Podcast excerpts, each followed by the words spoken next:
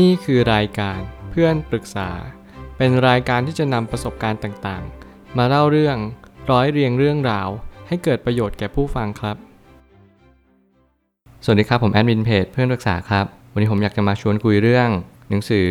You Can Be a Stock Market Genius Uncover the Secret Hiding Place of Stock Market Profits ของ Joel Greenblatt หนังสือเล่มนี้เป็นหนังสือเกี่ยวกับการลงทุนทั้งหมดเลย สิ่งที่เป็นการลงทุนโดยเฉพาะหุ้นเนี่ย หรือว่าตาสารทุนจะเจาะลึกเป็นพิเศษ สิ่งที่เราจะเรียนรู้จากหนังสือเล่มนี้ก็คือ การที่เรารู้ว่าผู้บริหารเนี่ยทำอะไรตัดสินใจอะไร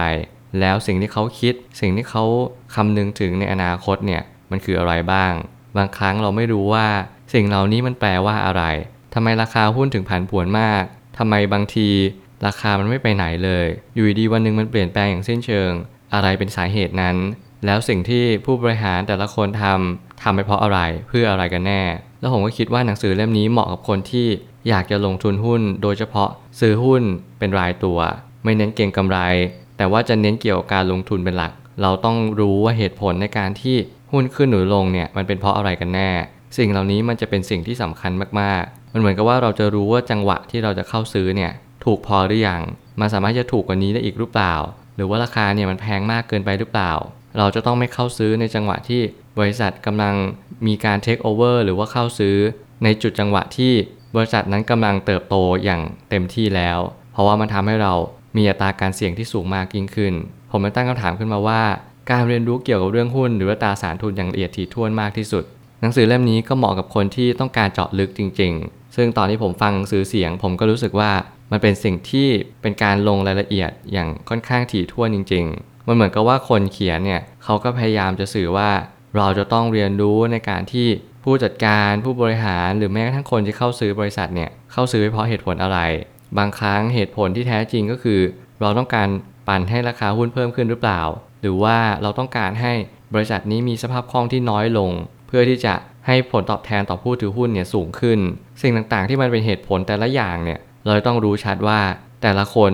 ที่เป็นผู้บริหารเนี่ยเขาทำไปเพื่ออะไร เมื่อเรารู้แบบนี้เราจะรู้เจตนาที่แท้จริงของเขาว่า เขาทำแบบนี้เพราะว่าผู้ถือหุ้นทั้งหมด เขาไม่ได้ทำเพื่อตัวเขาเอง เขาทำเพื่อบริษัท และผู้คนที่อยู่ในบริษัทเหล่านั้น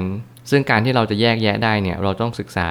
ให้ค่อนข้างกว้างขวางนิดนึงเล่มนี้อาจจะไม่ได้ตอบโจทย์ในเล่มเดียว แต่เป็นเล่มที่จุดประกายความคิดได้มากขึ้นว่า เราควรจะโฟกัสตรงจุดไหนในบริษัท ราคาอาจจะเป็นตัวตอบโจทย์หนึ่งแต่ไม่ใช่สิ่งสุดท้ายที่เราจะดู ทั้งหมด การเข้าซื้อในบริษัทมีหลายรูปแบบ ซึ่งแต่ละรูปแบบก็มีกลยุทธ์ที่แตกต่างกันไป ไม่ว่าจะเป็นการซื้อหุ้นทั้งหมดของบริษัท เพื่อที่จะมาบริหารเอง หรือว่าซื้อหุ้นลูก เพื่อมาบริหารจากหุ้นแม่ หรือแม้กระทั่งการกว้านซื้อหุ้นในจำนวนที่พอเหมาะ เพื่อจะมีสิทธิ์เข้าบริหาร และอีกอย่างหนึ่งก็คือพยายามขายหุ้น หรือขายสินทรัพย์ เพื่อจะแบ่งเบาภาระปัญหาหนี้สินของบริษัทไป มันมีหลายรูปแบบที่เราจะ หาทางออกในการที่บริษัทนี้จะอยู่รอดต่อไป บางครั้ง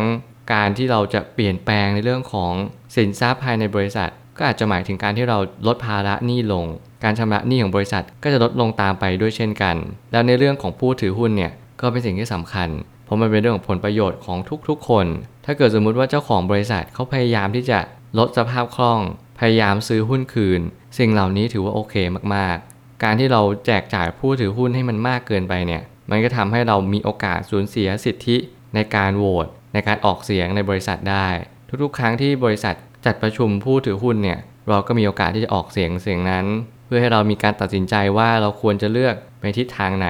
เราเห็นด้วยกับสิ่งที่ผู้บริหารทำหรือเปล่า เราสามารถที่จะถามในที่ประชุมได้เลย สิ่งเหล่านี้ผมเชื่อว่าเราจะต้องเรียนรู้ในการตัดสินใจในแต่ละผู้จัดการ ว่าเขามีความคิดยังไง เขามีคุณธรรมไหม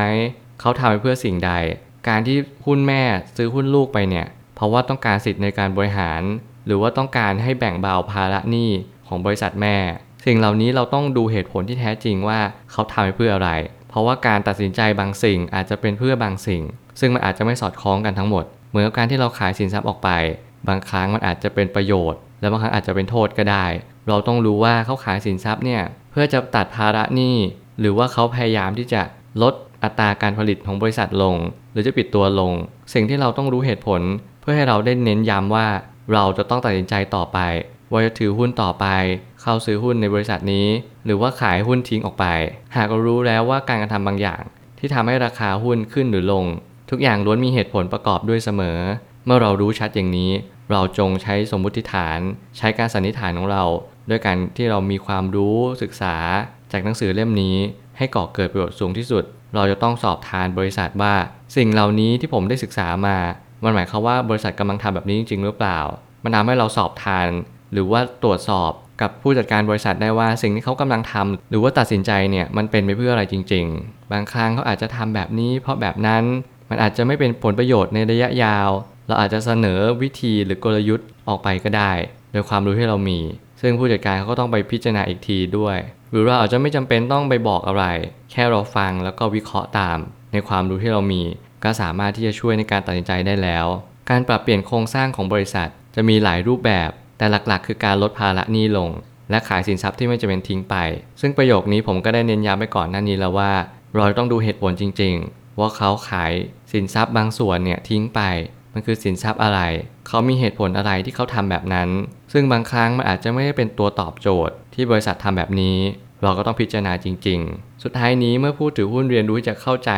การกระทำของผู้จัดการ เราจะสามารถรับมือกับการผันผวนบริษัทนั้นๆ ได้อย่างดีเยี่ยม เราสามารถที่จะเป็นผู้ถือหุ้นที่มีความชันฉลาด เพราะว่าเรารู้เหตุผลในการตัดสินใจทุกๆ อย่าง บางครั้งเราจะเจอคำที่เราไม่เคยรู้จัก แต่แน่นอนว่ามันเป็นจุดเริ่มต้น ในการที่เราจะรู้จักมันมากขึ้น ถ้าเกิดสมมติคุณไม่รู้ในการที่ผู้จัดการตัดสินใจอะไร เราก็จะไม่รู้เลยเด็ดขาดว่าอนาคต หรือว่าผลลัพธ์เนี่ยมันจะมารูปแบบใด เราต้องรู้ชัดให้ได้ว่า เรากำลังถือหุ้นในบริษัทที่เราไว้ใจ และมีความมั่นคงจริง ๆ ไม่อย่างนั้นเราจะไม่สามารถตอบได้เลยว่า สิ่งที่ผู้บริหารเขาทำผู้จัดการเขาตัดสินใจ มันคืออะไรกันแน่ หนังสือเล่มนี้สามารถช่วยคุณได้ ถ้าเกิดสมมติคุณเป็นนักลงทุนที่เน้นการลงทุนรายตัว ผมเชื่อว่าทุกปัญหาย่อมมีทางออกเสมอ อบคุณครับ รวมถึงคุณสามารถแชร์ประสบการณ์ ผ่านทาง Facebook Twitter และ YouTube และอย่าลืมติด Hashtag เพื่อนปรึกษาหรือ f r ร e n d t a l k a ด้วยนะครับ